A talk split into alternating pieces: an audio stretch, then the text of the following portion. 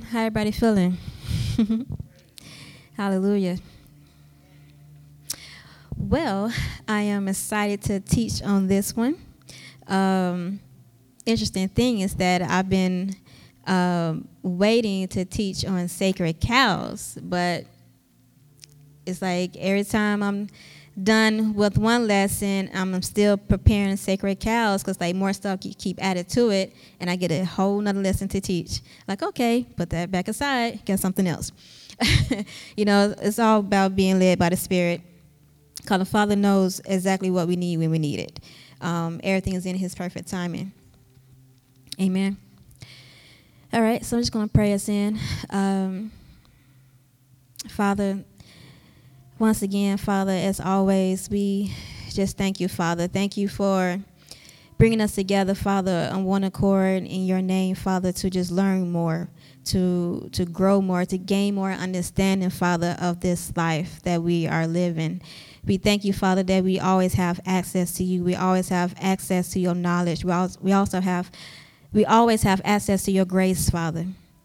Father, we open our hearts tonight to receive all that you have for us to receive. Father, may we allow the seed that come forth, Father, to be placed in good soil, Father, protecting it, Father, because we know the enemy is going to come soon after to try to steal it, Father.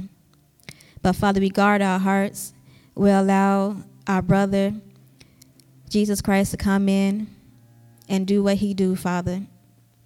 I thank you that the Holy Spirit is upon me to do this, this teaching, Father, to do your will, Father. And may every word, Father, that I speak be guided by the Holy Spirit, Father. All of you, Father, and of me. In Jesus' mighty name. Amen. All right, so this is Healing 101. We're still in 101 because this is still um, basic foundation teaching with um, healing. So this is follow the instructions, and I'm pretty much just going to go through scriptures um, showing you how when instructions was given and the receiver of the instructions follow those instructions, they receive their healing instantly. So um, it's pretty much what we're going to be doing tonight, just going through the scriptures and just showing you how this works. At least one of the ways that it works, and it definitely works. All right. So God made everything He wants us to have easy to receive. It is us that brings forth the complications, the struggles, and the difficulties to receive these things. Everything requires faith to receive, do, and become. Most of the time, what we want comes with instructions. Instructions lead to actions. Faith without works is dead. We're familiar with that scripture. In other words, faith without action is dead. Faith always comes with risk, whether big or small. Faith without risk is not faith at all. Doing what you know you can do is not faith. Walking through doors you know you can walk through is not faith. Faith brings forth the impossible, making all things possible to him that believes. So tonight, I will take you through the scriptures, showing you the importance of following instructions when it comes to being healed. When it comes to instructions, it's not about being obedient or disobedient. Or disobedient. It's about whether or not you want to be healed. The choice is always yours. When instructions are given, it is on you to activate your faith, then put it to work, not take into consideration the risk. The Father will not fail you. It is not our faith in him that is it sorry, it is our faith in him that pleases him. The the more severe the sickness, the greater the risk, and the greater the faith. For example, it doesn't take much faith to heal um, pain in an ankle. However, it takes much faith to be healed of an illness that you're dying from. The risk is death. But if you lack faith to take the risk, you're going to die anyway, or find yourself in a state of being that you don't want to be in, that may be permanent. For example, in a wheelchair or on di- dialysis for the rest of your life. Um, women may lose their breasts due to breast cancer, or you may find yourself losing all your limbs, bedridden, and death, just to name a few. I have just a couple of scriptures from the Old Testament that we're going to look at, these two deal with one of, if not the most severe sickness in the Old Testament, leprosy. Now, in the Old Testament, having leprosy was a big deal. You were considered unclean. Touching anything deemed unclean had you kicked out of the group, out the community. so it was a very serious thing to have. So in Leviticus chapter 13, verse 45 through 46, I don't have this up on the um, up on there. This is something I have for myself. Um, verse 45 says, the, the leper in whom the plague is, his clothes shall be rent and his head bare, and he shall put a covering upon his upper lip and shall cry, Unclean, unclean. All the days wherein the plague shall be in him, he shall be defiled. He is unclean. He shall dwell alone. Without the camp shall his habitation be. So, anybody that had leprosy had to be removed from, from the community because anything they touch would be unclean. So, with that, there's a ritual that is done to determine whether one to be unclean or clean regard, regarding leprosy, that is.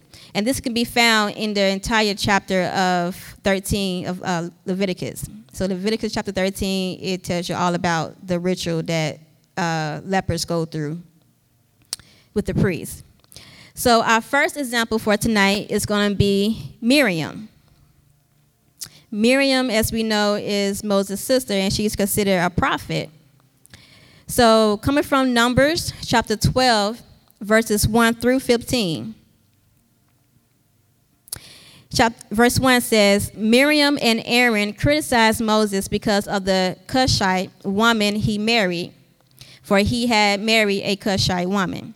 They said, They said, Does the Lord speak only through Moses? Does he not also speak through us? Moses was a very humble man, more so than anyone on the face of the earth. Suddenly, the Lord said to Moses, Aaron, and Miriam, You three come out to the tent of meeting. So the three of them went out. Verse 5 Then the Lord descended in a pillar of cloud, stood at the entrance of the tent, and summoned Aaron and Miriam. When the two of them came forward, he said, God said this Listen to what I say.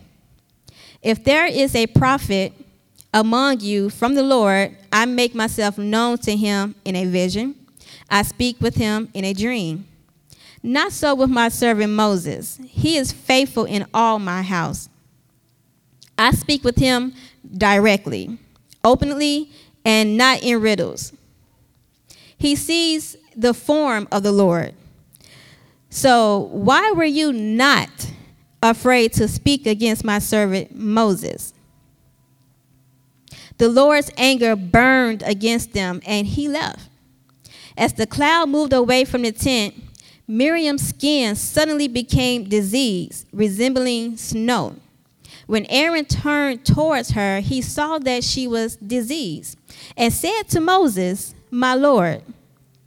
Now he's their Lord. My Lord, please don't hold against us this, this sin we have so foolishly committed.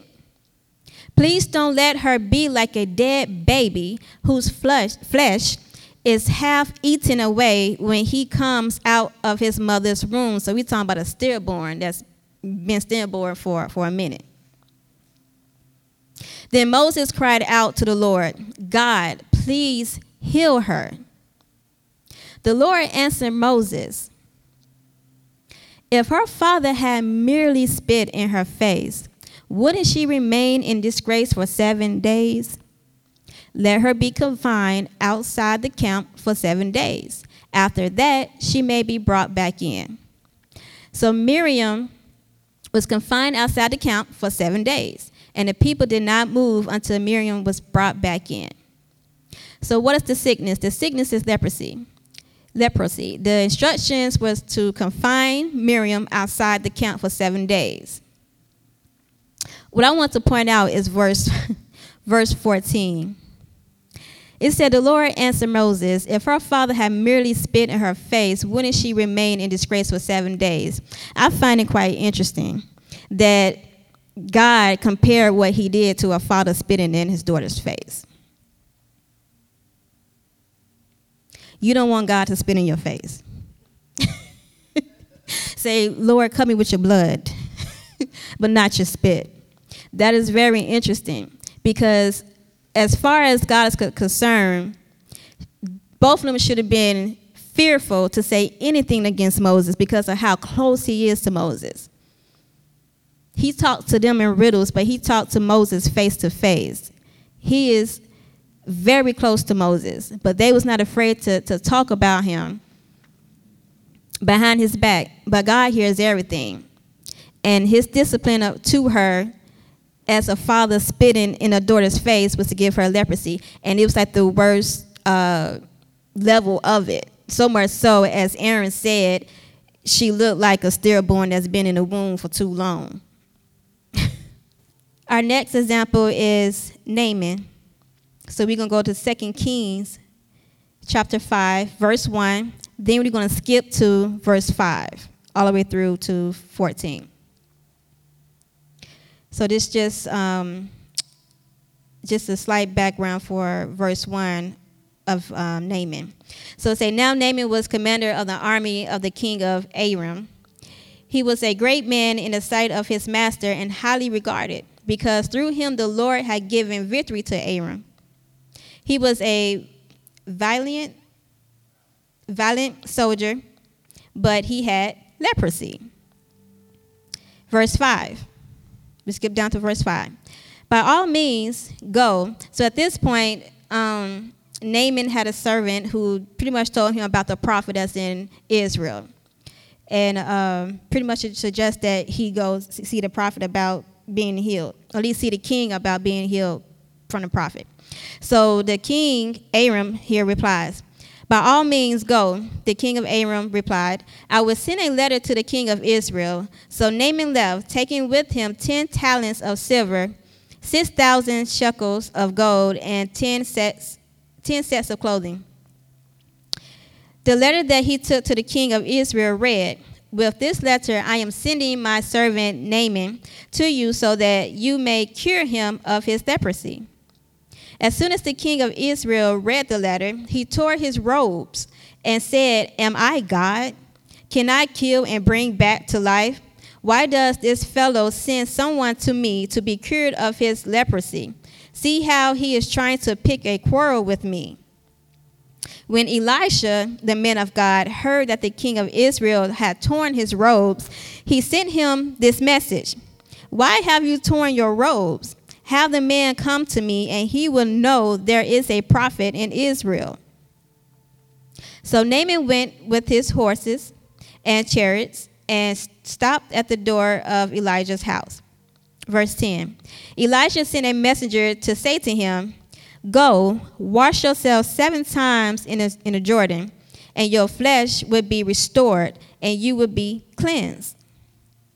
But Naaman went away angry and said, I thought that he would surely come out to me and stand and call on the name of the Lord, his God, his God, wave his hand over the spot and cure me of my leprosy. Are not Abana and Pharpar, the rivers of Damascus, Damascus, better than all the rivers of Israel? Couldn't I wash in them and be cleansed? So Jordan, the river Jordan was pretty much one of the dirtiest rivers in Israel. So this was pretty much an insult to Naaman. Couldn't I wash in them and be, and be cleansed? So he turned and went off in rage. Naaman's servant, servant went to him and said, My father, if the prophet had told you to do some great things, would you not have done it? How much more How much more then when he tells you, wash and be cleansed? So he went down, Naaman that is, so he went down and dipped himself in the Jordan seven times, as the man of God had told him, and his flesh was restored and became clean like that of a young boy.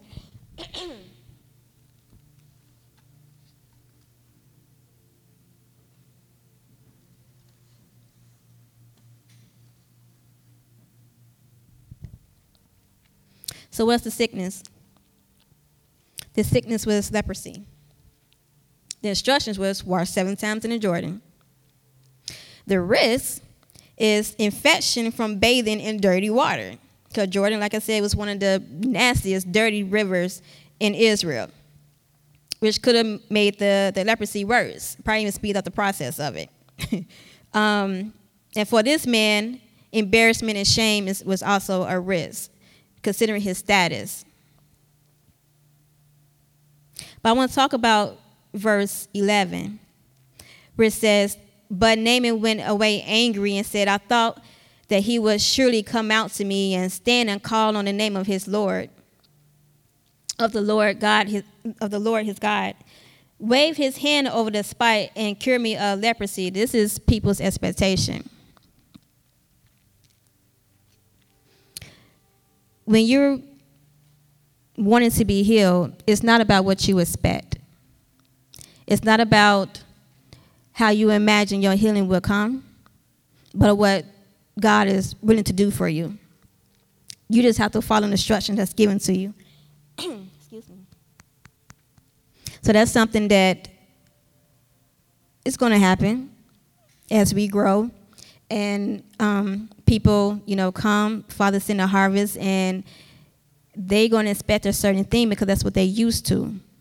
They're used to the long process of healing, but when we're doing it right and led by the Holy Spirit, it's not going to take all what they expect. Healing's going to come quickly and very simple just by laying of the hands and them doing what they're instructed to do. So now let's look at the New Testament. The healings that came with instructions. We're going to start with the withered hand man, what I call him. this is going to be in Luke chapter 6, verse 6 through 10.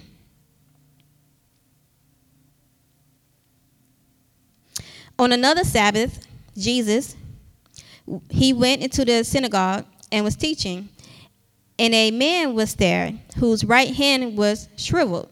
Now, shriveled in the Greek means a member of the body de- deprived of their natural juices, shrunk, wasted, and withered. The Pharisees and the teachers of the law were looking for a reason to accuse Jesus. So they watched him closely to see if he would heal on the Sabbath. So they knew this man had this problem.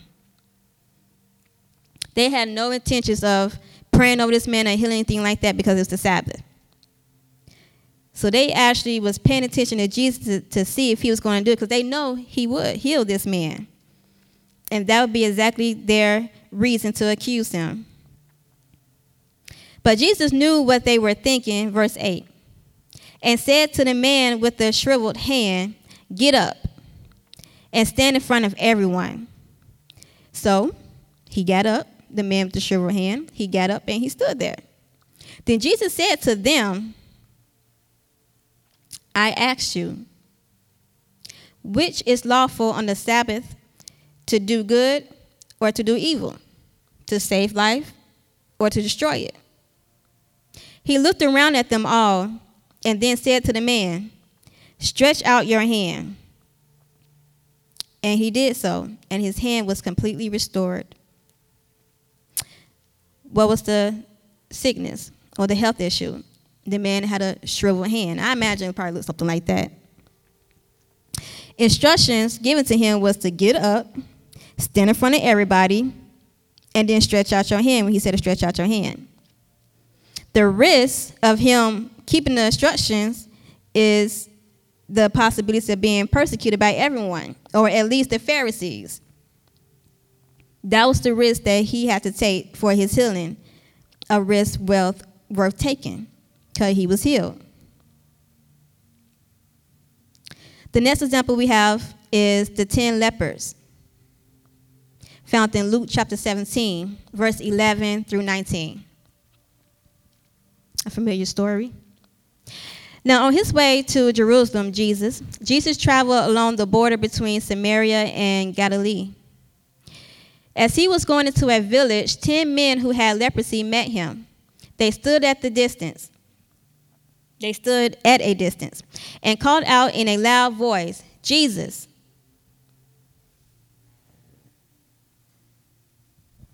Master, have pity on us.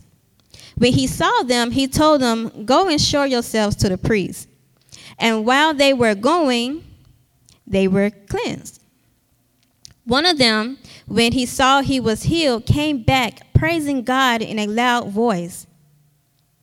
He threw himself at Jesus' feet and thanked him, and he was a Samaritan. Jesus asked, Were not all ten cleansed? Where are the other nine? Has no one returned to give praise to God except this foreigner? Then he said to him, Rise and go. Your faith hath made you well, has made you well. Another version says, Your faith has saved you. So not only was he cleansed, he was saved. So what's the sickness? The sickness is leprosy. What's the instructions? Go and show yourself to the priest. Now, why did Jesus tell him to do this? This is interesting because he healed lepers a different way. But these particular ones, he said to go and show yourself to the priest. Now, going back to Leviticus chapter 13, where this is pretty much the whole chapter about dealing with lep- lepers, uh, leprosy, the priests deeming whether they're clean or unclean. So Le- Le- Leviticus chapter 13, verse 9 says, When the plague of leprosy is in a man, then he shall be brought unto the priest. So Jesus instructing them to go show themselves to the priest. Now the thing is, is that they were already deemed unclean. They was already cast out. So what was the risk? The risk was being stoned. These men were already cut off from the community. For them to enter back in without the proper ritual from the priest would have caused a huge problem. Because when you're unclean, everything you touch is unclean too. So it would have been like an epidemic, epidemic of uncleanness, pretty much. Because this, is 10 people, 10 people that's unclean walking through the community, walking through the village, possibly touching stuff, and other people touching, not even knowing. So, yeah, it's been an epidemic of uncleanness. the next example we have is the lame man at the pool. And this is coming from John chapter 5, verses 2 through 11.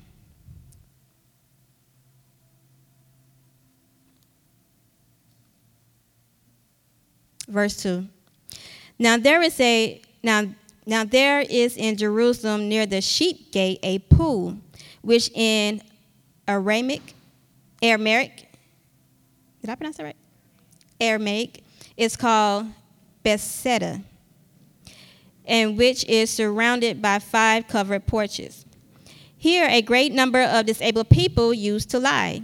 They used these porches to lie near the pool, which consists of the blind, the lame, and the paralyzed. John chapter 5 is actually a verse that is not in all versions. So I picked this, this one out of um, the King James Version, which pretty much explain why they lay there. But the, the rest of the verses are C, CSB or CBS. So, John chapter 5, verse 4 says, For an angel went down at a certain season into the pool and troubled the water. So, who, whosoever then first, after the troubling of the water, stepped in was made whole of whatever, whatsoever disease he had. So, this is why they always gathered there. One of the men, starting at verse 5, one of the men lying there had been sick for 38 years.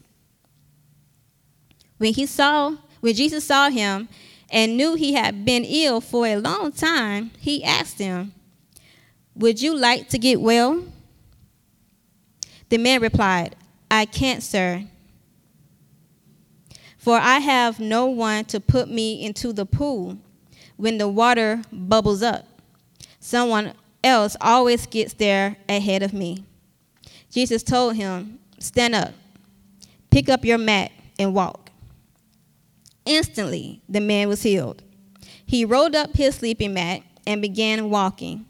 But this miracle happened on a Sabbath. So the Jewish leaders objected. They said to the man who was cured, You can't work on the Sabbath. The law doesn't allow you to carry that sleeping mat. But he replied, The man who healed me told me, Pick up your mat and walk. So, what's the sickness? Infirmity. He was a lame man, couldn't walk or do much movement. The instructions was stand up, pick up your mat, and walk. The risk was him possibly hurting himself more by trying to get up and also being persecuted by the Jewish leaders. Now, I want to speak on verse 10 with the Jewish leaders objecting, telling him he can't work. As I mean, I don't understand how carrying your mat was considered working anyway, but they, I guess, they was petty like that. So the law, they said the law doesn't allow you to carry that sleeping mat. Now, if the man had a listen, be careful of those around you that would try to stop, prevent you from being healed. You follow the instructions because they were given to you.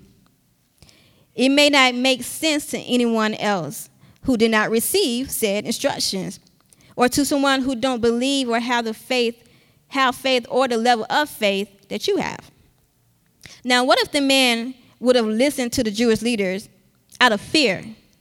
What if he dropped his mat? Can we assume he would have had dropped to the ground as well, losing the healing he just received through his faith? It's important to follow the instructions and not worry about what anybody has to say or what they think. Because you're the one who wants the healing. Our next example is the man born blind.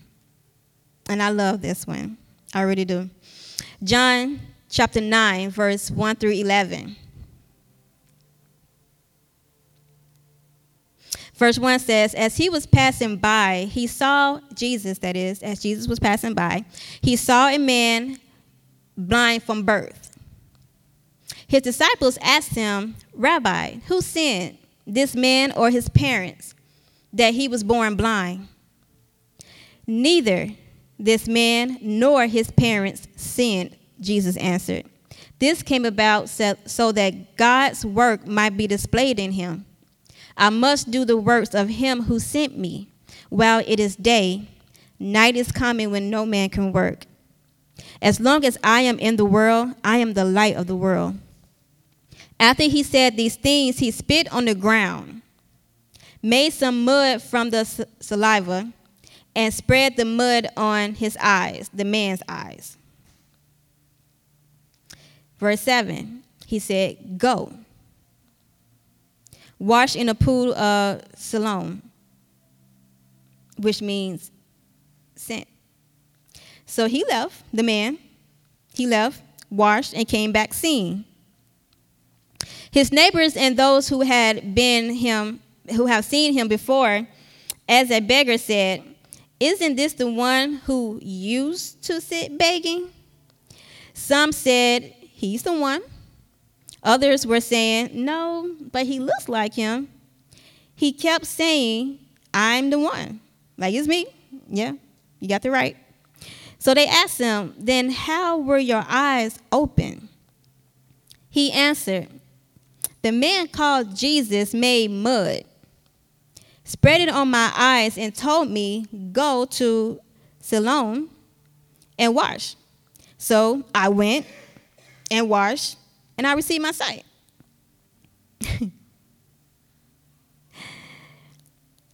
so what, what was his issue? What was his sickness, blindness, which he had from birth? The instructions was go wash in the pool of Siloam. The risk was persecution. Persecuted by the people around you, around him, and the Pharisees. Now, I just want to speak briefly on verse 2 and 3, where disciples asked, Jesus who sent this man or his parents that he was born blind. Because then this is actually touching in generational, generational curses. Um, because according to them, when people have sickness or anything wrong with them, it got to be due to some type of sin. But Jesus made this statement here that neither the man or his parents sinned, that his blindness at birth came about so that God's work may be displayed in him. this is pretty much confirmation that not every every issue, not every sickness, not every problem that one may have is due to a sin.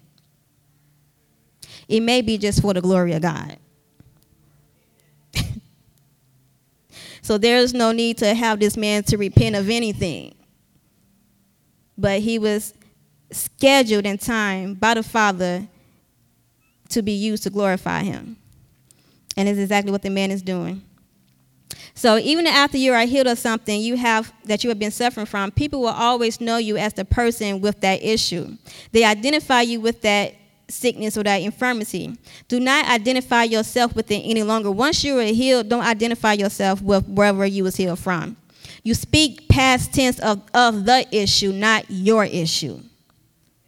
Because we hear all the time people who, let's say, heal for cancer, they now they call themselves cancer survivors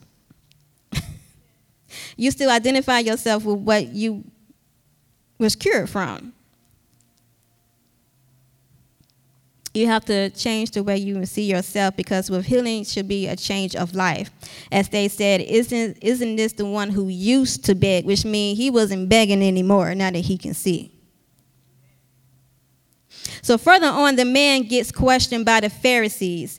They question his parents, then they question him again. The Pharisees calling Jesus a sinner.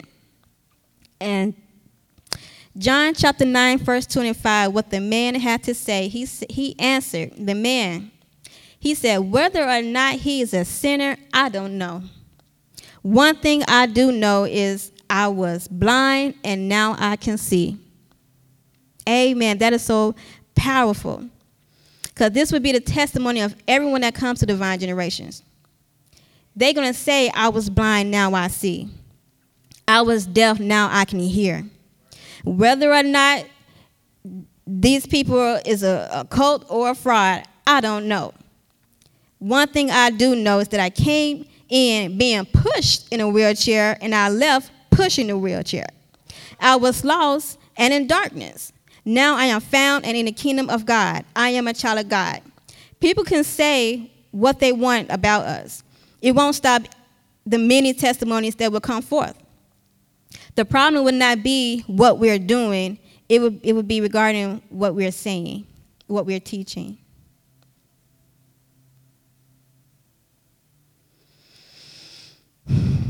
Lazarus.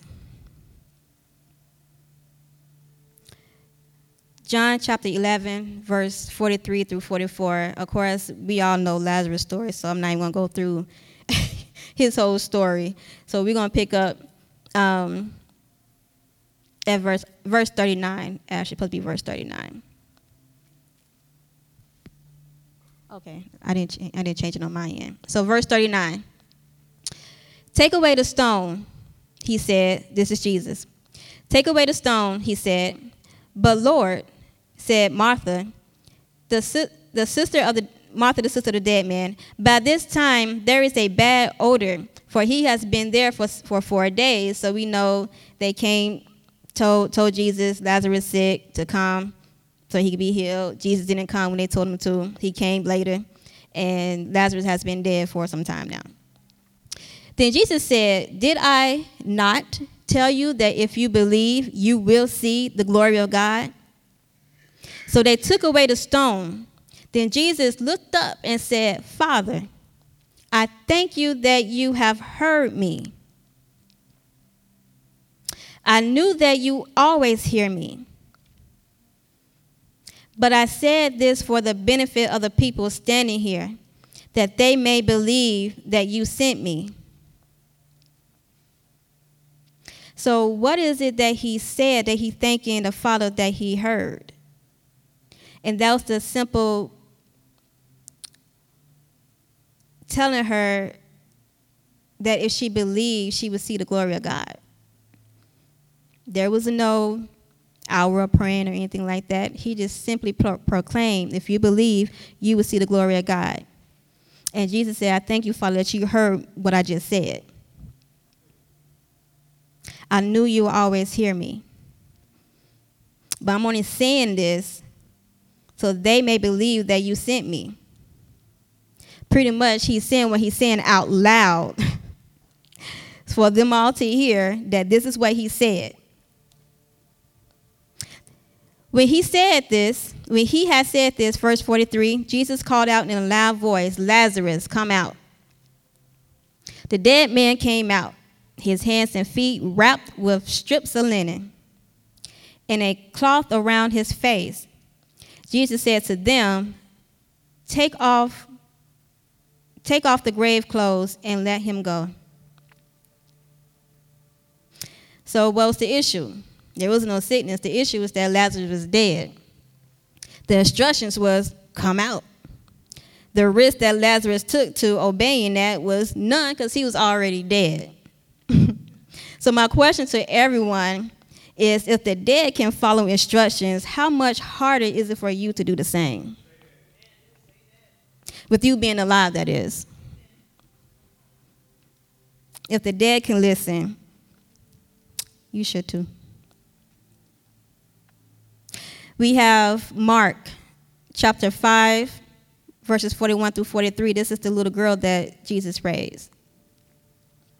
41. Then he took the child by the hand and said to her, Talitha koum, which is translated, Little girl, I say to you, get up. Immediately, the girl got up and began to walk. She was 12 years old. At this, they were utterly astounded. And then he gave them strict orders that no one should know about this and told them to give her something to eat again. He gave instructions to someone that was dead, and instructions was followed. She got up.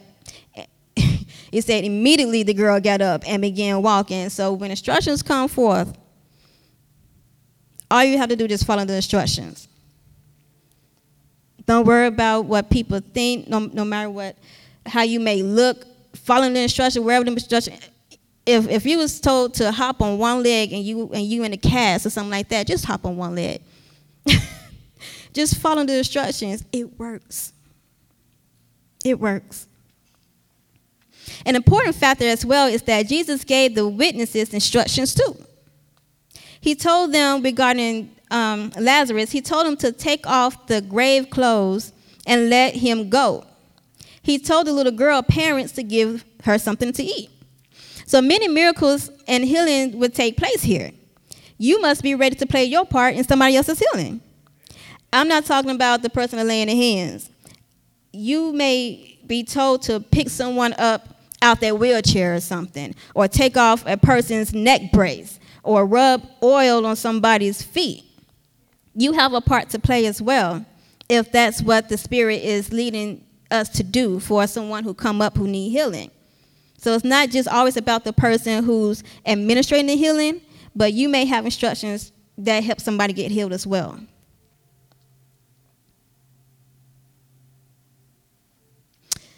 James 2, verse 17. It says, In the same way, faith if it doesn't have works, is dead by itself. We must follow the instructions that are given by God. I was listening to Hart Ramsey. Hart Ramsey, he had a teaching I was listening to the other day. And he said that anointing is in the instructions. Our healing is in the instructions. Deliverance is in the instructions as I said earlier, instructions bring forth actions. Even regarding the person that's, that's being used to administer the, the, the healing. So, speaking of, upon myself, I can have all the faith in the world for you. But if I don't act on my own faith, my faith is useless to you. If I don't do what I hear the Spirit telling me to do regarding you, it, does you no good, obviously. So not only do the person that's being healed needs to act on the instructions, but I have to act on instructions too, no matter how silly it may be. And if you don't act on your own faith for yourself, your faith that you have for yourself is useless. We're being prepared for what is to come. We're not growing and maturing in Christ for nothing. We're not becoming sons and daughters just to sit around and live perfect lives. Three reasons why we come to church. The third one is to co labor. We're training. And soon those soon those training wheels are coming off. Father is going to bring in the harvest. And we will receive instructions first. Then we will give instructions, just like Jesus. He said he only did what the Father told me to do. He only said what the Father told him to say. So he received instructions and then gave instructions. People were healed. The lame walked, the blind received sight. People were delivered. So this testimony is not of the Old Testament. It's more current and in a sense that it's didn't happen 2,000 years ago. so I'm using the testimony of a woman who we read last night in Divine Healing by Andrew Murray. So I'm giving a woman's testimony. So it says that for seven years, this woman had been almost continually bedridden. She suffered, she suffered from tuber, tuberculosis, tuberculosis, epilepsy, and other sickness. She had been assured, she was assured that there was no hope for a cure.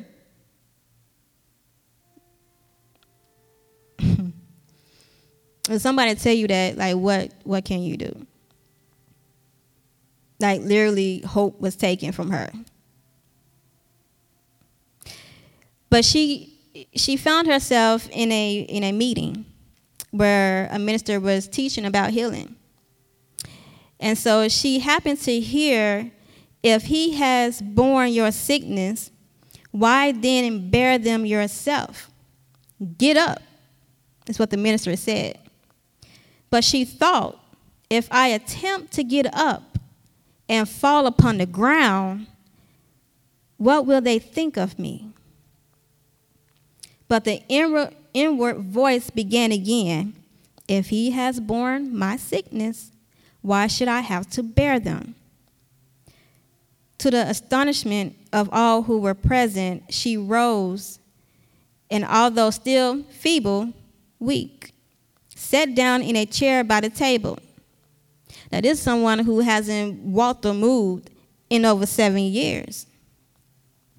From that moment, her healing made rapid progress.